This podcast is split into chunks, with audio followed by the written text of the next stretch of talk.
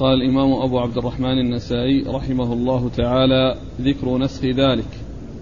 قال أخبرنا يوسف بن سعيد قال حدثنا حجاج عن ابن جريج قال أخبرني أبو الزبير أنه سمع جابر رضي الله عنه يقول لبس النبي صلى الله عليه وآله وسلم قباء من ديباج أهدي له ثم أوشك أن نزعه فأرسل به إلى عمر رضي الله عنه فقيل له قد أوشك ما نزعته يا رسول الله. قال نهاني عنه جبريل عليه السلام فجاء عمر رضي الله عنه يبكي فقال يا رسول الله كرهت أمرا واعطيتنيه قال إني لم أعطكه لتلبسه إنما أعطيتكه لتبيعه فباعه عمر بألفي درهم.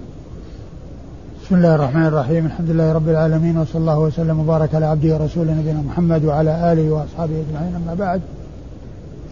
وقد سبق في الدرس الماضي الكلام على هذا الحديث وأن لبس النبي صلى الله عليه وسلم للحرير أنه نسخ وأنه وأنه جاء في هذا الحديث ما يدل على النسخ حيث قال نهاني جبريل عن ذلك. وعرفنا أن السنة عن رسول الله صلى الله عليه وسلم أنها وحي من الله عز وجل وأنه كما قال الله عز وجل إن هو إلا وحي وما ينطق عن الهوى إن هو إلا وحي يوحى. وفي قوله نهاني عنه جبريل دليل من جملة الأدلة الكثيرة الدالة على أن السنة وحي من الله تعالى كما أن القرآن وحي منه إلا أن القرآن متعبد بتلاوته والعمل به وأما السنة فمتعبد بتلاوتها والقرآن متحدا به أي بإعجازه والسنة ليس متحدا بها.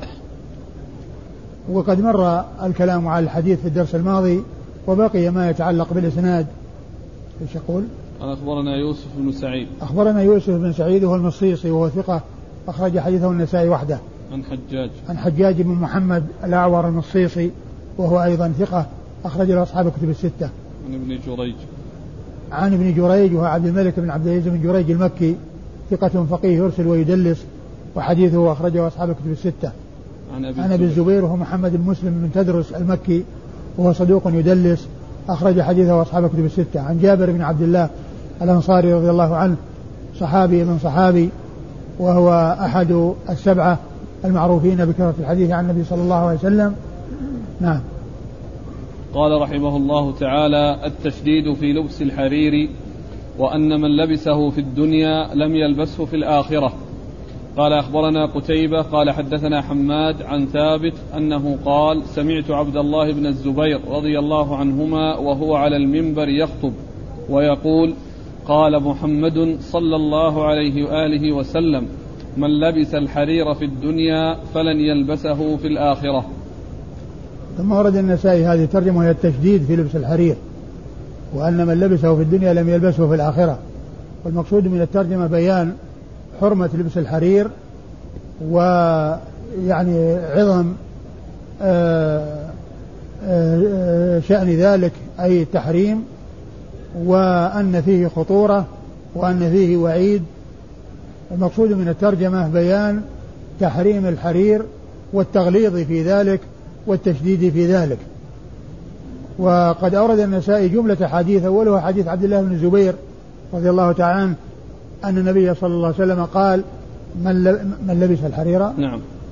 من لبس الحرير في الدنيا فلن يلبسه في الآخرة. من لبس الحرير في الدنيا فلن يلبسه في الآخرة.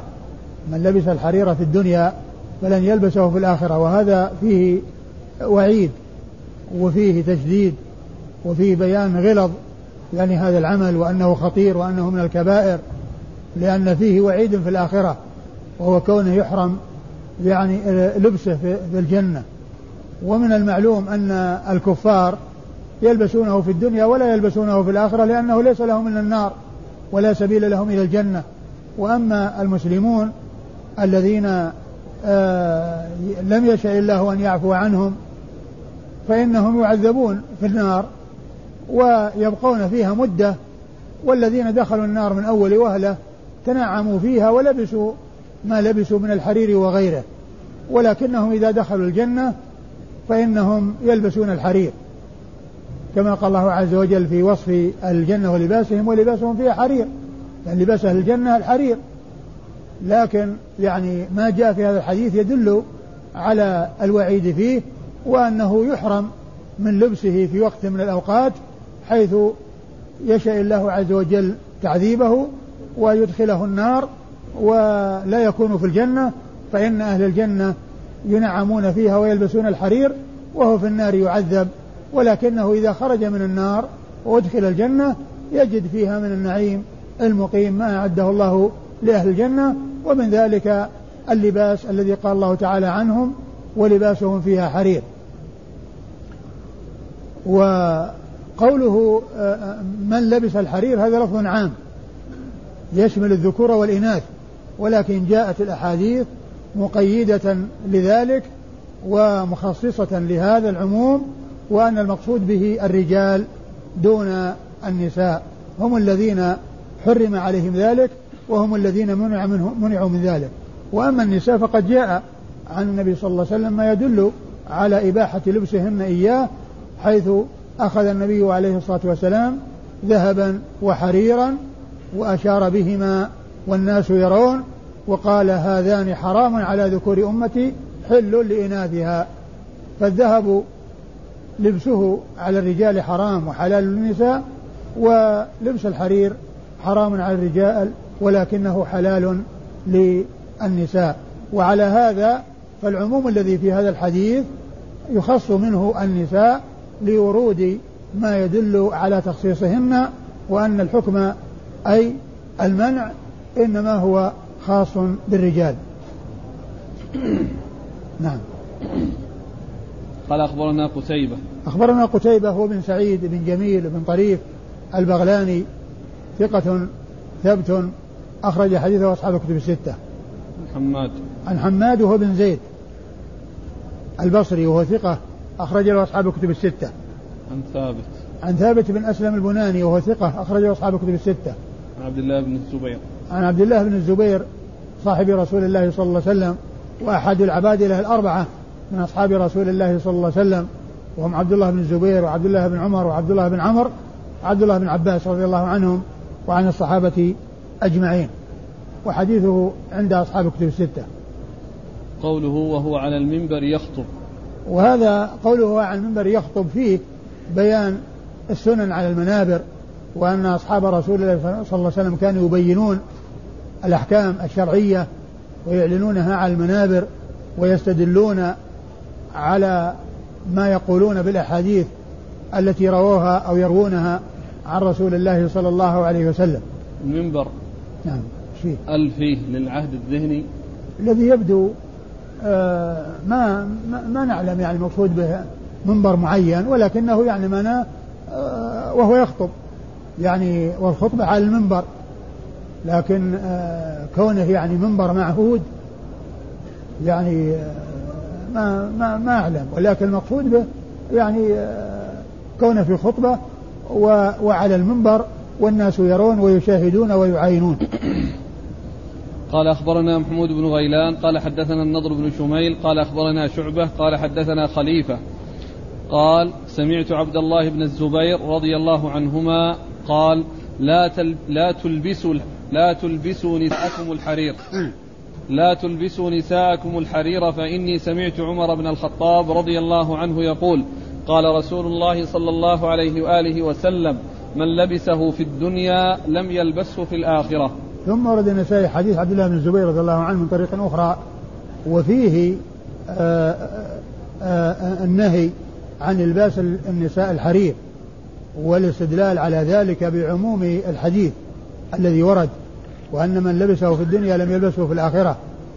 و وفي هذا أن أن عبد الله بن الزبير رضي الله عنه أخذ بعموم الحديث ولعله لم يبلغه النص الخاص على استثناء النساء وهو حديث آه، آه، آه، أن الحرير والذهب حيث أخذهما الرسول صلى الله عليه وسلم وأشار بهما وهو والناس يرون فقال هذان حرام على ذكور أمتي حل لإناثها.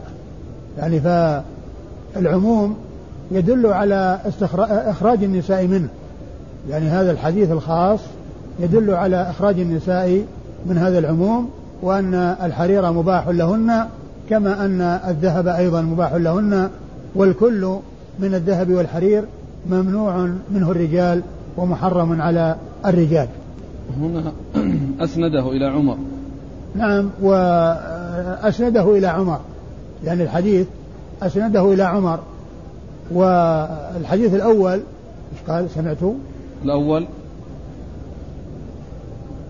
يقول قال محمد صلى الله عليه وسلم من نعم. لبس الحرير. نعم هنا يعني قال محمد صلى الله عليه وسلم من لبس الحرير.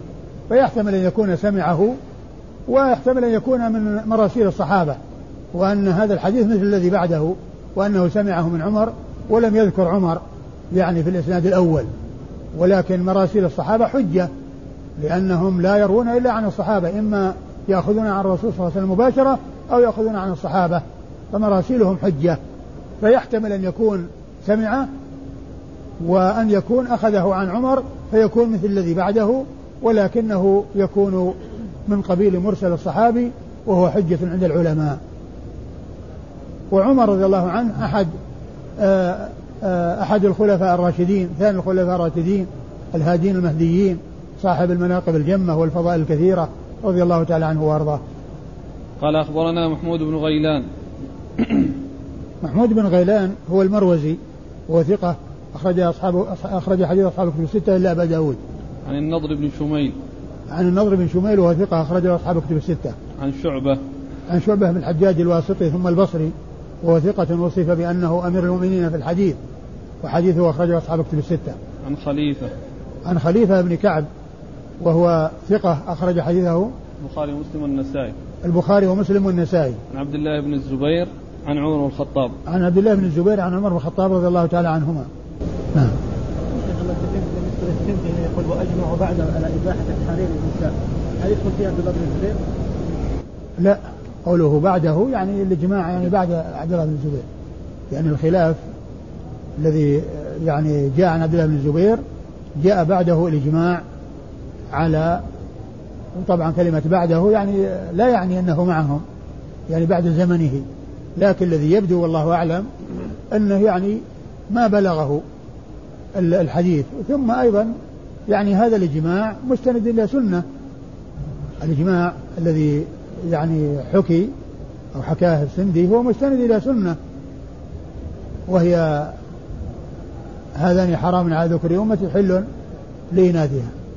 وكذلك الأحاديث التي مرت يعني أن تجعله خمرا لنسائك. يعني لما قال إنما أعطي لتكسوه لتلبسه وإنما لتجعله خمرا لنسائك. وفيه أن علي رضي الله عنه قال أطرتها بين النساء. يعني معناه أنهم يستعملون الحرير. نعم. قال أخبرنا عمرو بن منصور قال حدثنا عبد الله بن رجاء قال أخبرنا حرب عن يحيى بن أبي كثير قال حدثني عمران بن حطان أنه سأل عبد الله بن عباس رضي الله عنهما عن لكل فقال سل عائشة رضي الله عنها فسألت عائشة قالت سل عبد الله بن عمر رضي الله عنهما فسألت ابن عمر فقال حدثني أبو حفص رضي الله عنه أن رسول الله صلى الله عليه وآله وسلم قال من لبس الحرير في الدنيا فلا خلاق له في الآخرة. ثم ورد النسائي حديث عمر رضي الله عنه من لبس الحرير في الدنيا فلا خلاق له في الآخرة. فلا خلق له في الآخرة. نعم. ومثل الذي مثل ما تقدم. نعم. قال أخبرنا عمرو بن منصور.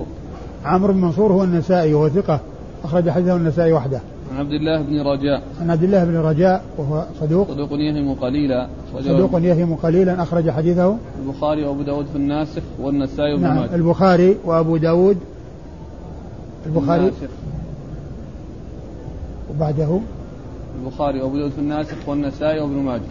البخاري وأبو داود في الناسخ والنسائي وابن ماجه. وابن ماجه. في الناسخ ولا في المراسيل؟ أو ذاك يعني شخص آخر سيأتي. الناسخ خد. في الناسخ نعم. إيه طيب. عن حرب. عن حرب هو بن شداد وهو ثقة. أخرج حديثه. كلهم إلا النسائي. أخرج حديثه. لا كيف؟ إلا. إلا إلا ابن ماجه. إلا ابن ماجه. أخرج حديث أصحاب الكتب الستة إلا ابن ماجه. عن يحيى بن أبي كثير. عن يحيى بن أبي كثير اليمامي وهو ثقة أخرجه أصحاب الكتب الستة. عن عمران بن حطان. عن عمران بن حطان وهو صدوق على مذهب الخوارج ويقال رجع عنه وحديثه أخرجه البخاري وأبو داود والنسائي. والبخاري يعني ما أخرج له إلا هذا الحديث. ومن المعلوم أن هذا الحديث ما انفرد به وما جاء من طريقه بل جاء من طرق متعددة. يعني فليس العمدة عليه.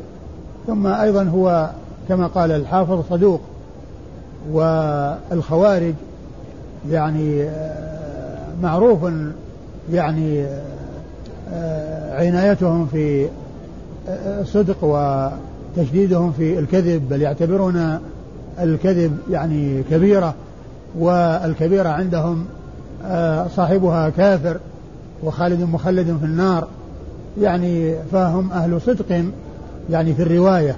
ومع هذا البخاري ما روى عنه إلا هذا الحديث الواحد الذي يتعلق بلبس الحرير ولم ينفرد به بل جاء من طرق عديدة. يعني الحديث جاء عن من طرق متعددة عن عمر وعن غيره. نعم. عن ابن عمر عن عمر. عن ابن عمر عبد الله بن عمر بن الخطاب رضي الله تعالى عنهما أحد العبادلة الأربعة وأحد السبعة المعروفين بكثرة الحديث عن النبي صلى الله عليه وسلم عن عمر رضي الله عنه وقد مر ذكره.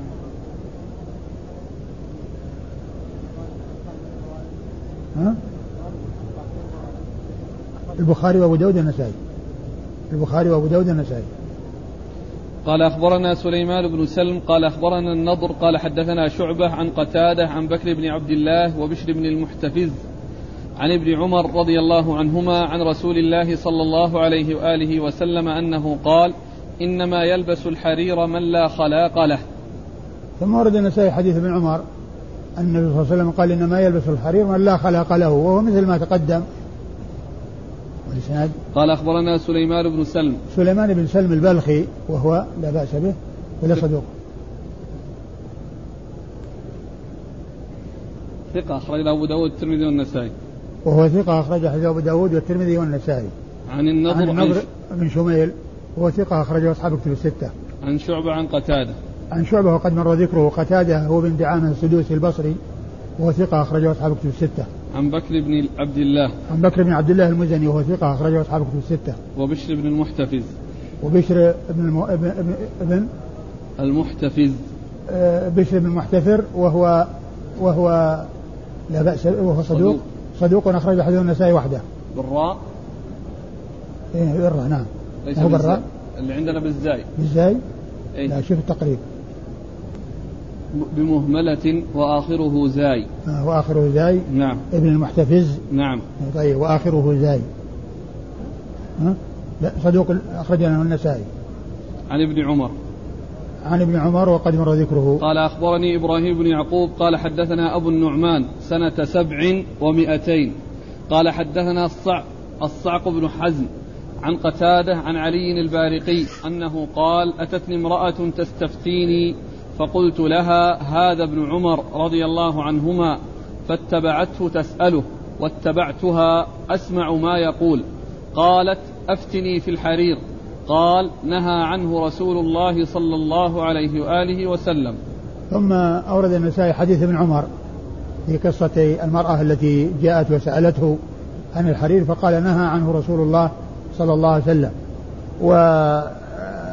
والمقصود يعني كما مر يعني النهي هو للرجال وليس للنساء ويمكن أن يكون يعني ال آه، والسائل امرأة.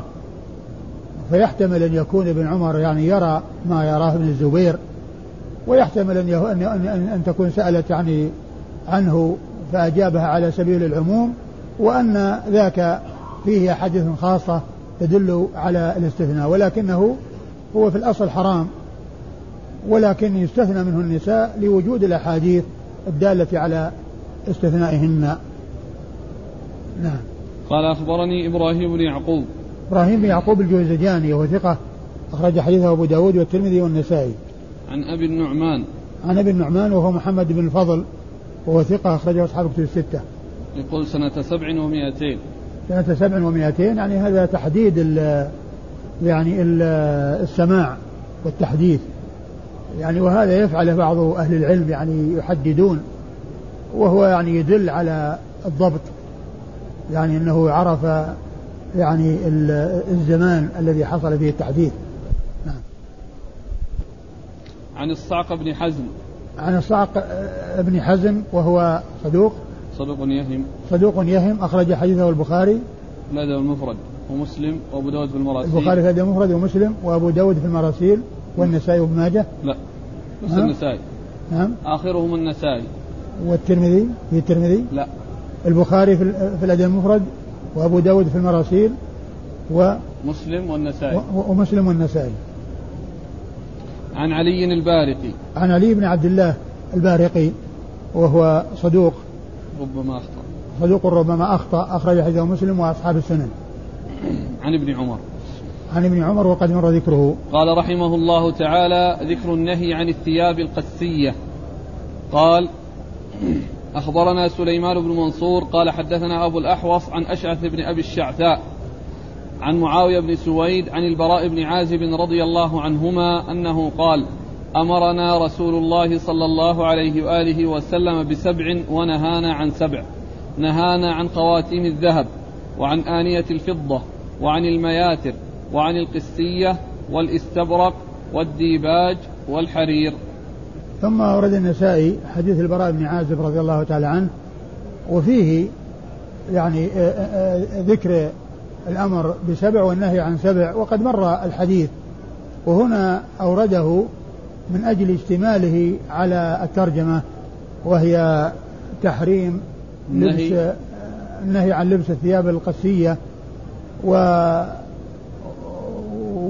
و والأشياء التي وردت هي كلها من الحرير إلا ما لا علاقة له في اللباس وهو الذهب وخواتم الذهب وآنية الفضة والباقي كله أنواع للحرير. وفي الآخر ختم والحرير مع أن الذي قبله كله حرير ولكنه من عطف العام على الخاص يعني هذه أنواع يعني مشهورة عندهم للحرير فنص عليها. نعم. قال أخبرنا سليمان بن منصور. سليمان بن منصور آه، إيش قال فيه؟ البلخي لا بأس به أخرجه النسائي. نعم البلخي لا بأس به أخرج حديث النسائي وحده. عن أبي الأحوص. عن أبي الأحوص سلام بن سليم الحنفي وهو ثقة أخرجه أصحاب كتب الستة عن أشعث بن أبي الشعثاء عن أشعث بن أبي الشعثاء وهو ثقة أخرجه أصحاب كتب الستة عن معاوية بن سويد عن معاوية بن سويد وهو ثقة أخرجه أصحاب كتب الستة. عن البراء بن عازب. عن البراء بن عازب رضي الله عنه صحابي بن صحابي وحديثه أخرجه أصحاب كتب الستة. قال رحمه الله تعالى الرخصة في لبس الحرير. قال أخبرنا إسحاق بن إبراهيم قال أخبرنا عيسى بن يونس قال حدثنا سعيد عن قتادة عن أنس رضي الله عنه أن رسول الله صلى الله عليه وآله وسلم أرخص لعبد الرحمن بن عوف والزبير بن العوام رضي الله عنهما في في قمص في قمص حرير من حكة كانت بهما. ثم ورد النسائي هذه الترجمة هي الرخصة في لبس الحرير يعني في حق الرجال لأن المنع ثبت المنع في حق الرجال ولكنه رخص ل يعني بعضهم في بعض الأحوال. وذلك يعني للعلاج أو ل يعني من أجل يعني ال ال يعني مرض أو شيء يعني في الجسد يعني اقتضى ذلك. وقد أورد النسائي حديث من؟ حديث أنس. حديث أنس رضي الله عنه أن النبي صلى الله عليه وسلم رخص لعبد الرحمن بن عوف والزبير في لبس في قنص من حرير لحكة كانت فيهما. يعني بهذا السبب. يعني فهذا يدل على جواز لبس الحرير في مثل هذه الحال.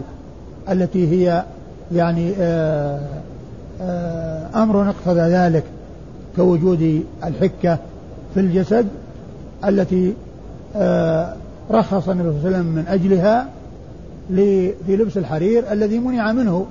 فإذا هو قد أبيح للحاجة وللضرورة التي اقتضت ذلك ودعت إلى ذلك. والنهي باق على العموم ويستثنى منه ما ورد فيه النص.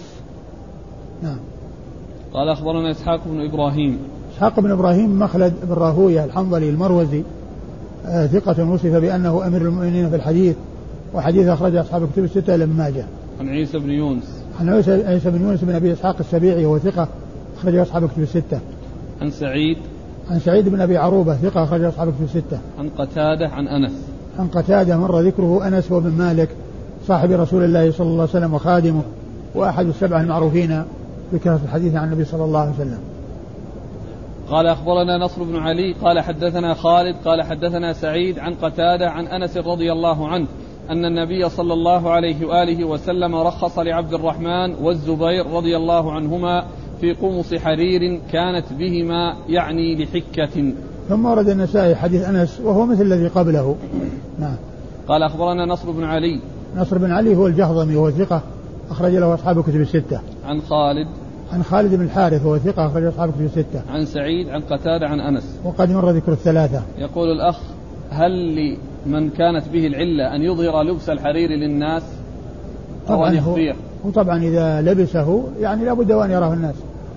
اللهم إلا إذا كان يعني آه يمكن أنها يعني آه يلبس عليه شيء يغطيه ويكون ذلك آه، يعني آه، يتصل بالجسد يعني هذا شيء طيب المهم إنه يعني يلبس وكونه يغطى يعني حيث احتاج الأمر إلى الغطاء بحيث يعني تتعدد الملابس.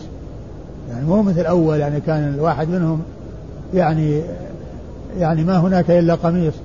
والحديث الذي فيه قال أو, أو, أو يجد أحدكم ثوبين؟ لما قالوا أنه يلبس الجمعة ثوبين قال أو أحد يجد ثوبين؟ يعني معناه ما عندهم إلا الثوب الواحد. فيعني إذا أمكن تغطيته وعدم يعني يعني معرفته يعني حتى يعني لا يعني يساء به الظن ويظن أنه يعني ليس فيه هذه العلة يعني لا بأس بذلك. بأن يكون يعني شعار يعني هو الذي يلي الجسد. هل يشترط في جواز ذلك أعني لبس الحرير لحكه أن يكون في سفر؟ والله بعض أهل العلم رخص فيه لأنه كان في سفر. لكن الذي يبدو والله أعلم أنه يعني ما يختص بالسفر لأن المقصود به يعني هذا الأثر أو هذا الذي في الجسد وأنه ينفع فيه. فإذا فعل في الحضر يعني يبدو أنه لا مانع منه. قال أخبرنا إسحاق بن إبراهيم قال أخبرنا جرير عن سليمان التيمي عن أبي عثمان النهدي أنه قال كنا مع عتبة بن فرقد فجاء كتاب عمر رضي الله عنه أن رسول الله صلى الله عليه وآله وسلم قال لا يلبس الحرير إلا من ليس له منه شيء في الآخرة إلا هكذا. وقال أبو عثمان بإصبعيه اللتين تليا تليان الإبهام فرأيتهما أزرار الطيالسة حتى رأيت الطيالسة. ثم أورد النسائي آه الحديث؟ من؟ حديث فجاء كتاب عمر أن الرسول صلى الله عليه وسلم قال. نعم. كنا مع عتبة بن فرقد. نعم كن يقول أبو عثمان النهدي كنا مع عتبة بن فرقد فجاء كتاب عمر وعتبة بن فرقد صحابي كان أميرا على جيش. فيعني بعث عمر إليه بكتاب وكان هذا الكتاب مشتملا على هذا الحديث. آه لا تلبسوا. قال لا يلبس الحرير إلا من ليس له منه شيء في الآخرة إلا هكذا. لا يلبس الحرير إلا من ليس له شيء في الآخرة إلا هكذا. والمقصود يعني أنه يستثنى يعني من ذلك أولا لبس الحرير القميص من أجل الحكة ويستثنى منه يعني مقدار أصبعين أو ثلاثة أو أربعة يعني كما جاء في بعض الأحاديث. يعني يعني بحيث يكون علم أو يعني في طرف الثوب أو في يعني آه آه، يعني في جهة منه يعني مقدار أصبعين ورد في بعض الحديث أو ثلاثة أو أربعة.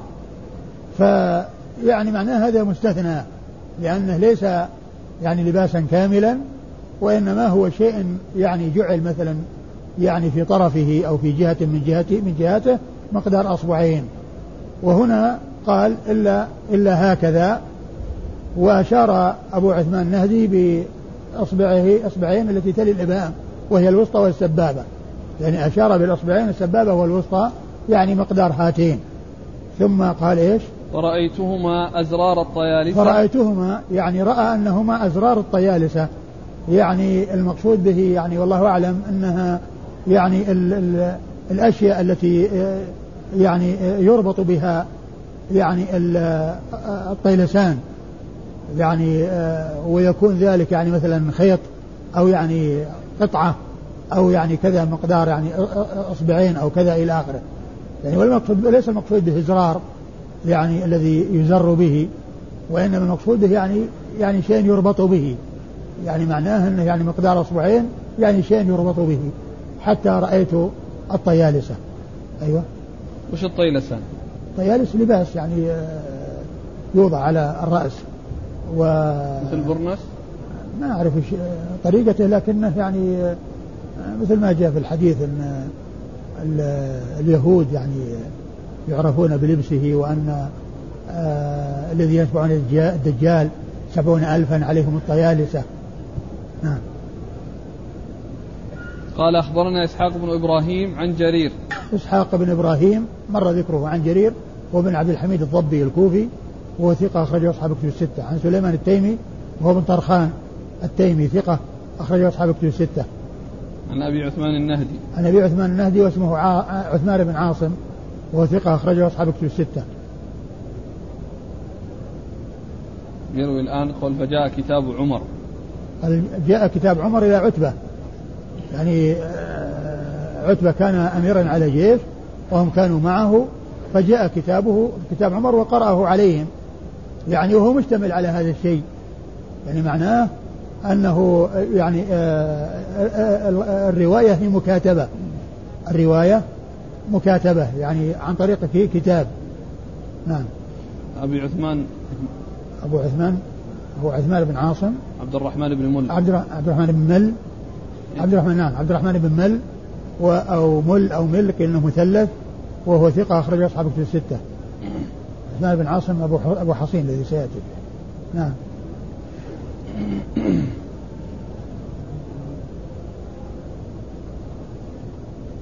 هذا ما يوضح يعني ما كان ذكره السندي في قضية أنه ولو دخل الجنة لا يلبسه. لقوله لا يلبس الحرير إلا من ليس له منه شيء في الآخرة. مثل هذا مثل مثل ما مثل الذي قبله. يعني لا يعني إنه يعني إنه يحرم منه نهائيا بحيث لا يلبس الحرير وإنما المقصود منه الزجر والردع وأنه يعني إذا منع يمنع منه في وقت ما في وقت من الأوقات. قال أخبرنا عبد الحميد بن محمد قال حدثنا مخلد قال حدثنا مسعر عن وبرة عن الشعبي عن سويد بن غفلة قال حاء. وأخبرنا أحمد بن سليمان حدثنا عبيد الله قال حدثنا إسرائيل عن أبي حصين عن إبراهيم عن سويد بن غفلة عن عمر رضي الله عنه أنه لم يرخص في الديباج لم لم يرخص في الديباج إلا م... أو يرخص. رخص. ها؟ يرخص.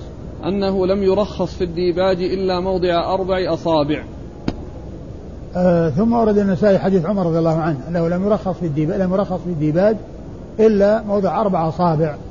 وهذا يعني يدل على ذكر الأربع الأصابع. يعني وتكون علما أو يعني في حاشية في ثوب أو أو ما إلى ذلك. وهذا يعني جزئي. وليس كليا كليا كما هو معلوم الترخيص للحكة. وأما هنا يعني مطلقا يعني فكونه يعني يصير فيه مقدار أصبعين يعني في جهة منه أو في يعني حاشيته أو مقدار ثلاثة أو أربعة لا بأس بذلك. وهذا الحديث يدل على الأربعة وأن الترخيص في حدود الأربعة فما دون ولا يزاد عليها. نعم. قال أخبرنا عبد الحميد بن محمد. عبد الحميد بن محمد بن المستام الحراني وهو آه لا بأس به أخرج حديث النسائي وحده. وين؟ لم يرخص؟ بس لم يرخص يعني كما هو معلوم يعني هذا الصحابي إذا قال لم يرخص يعني يعني الرسول صلى الله عليه وسلم. أو يعني معناه أنه الإضافة للرسول صلى الله عليه وسلم. ما قال أنا أرخص ولا يعني لا يعني وإنما أضاف الترخيص يعني أقول هذا من الأشياء التي لا حكم الرفع لأن المقصود به الرسول صلى الله عليه وسلم.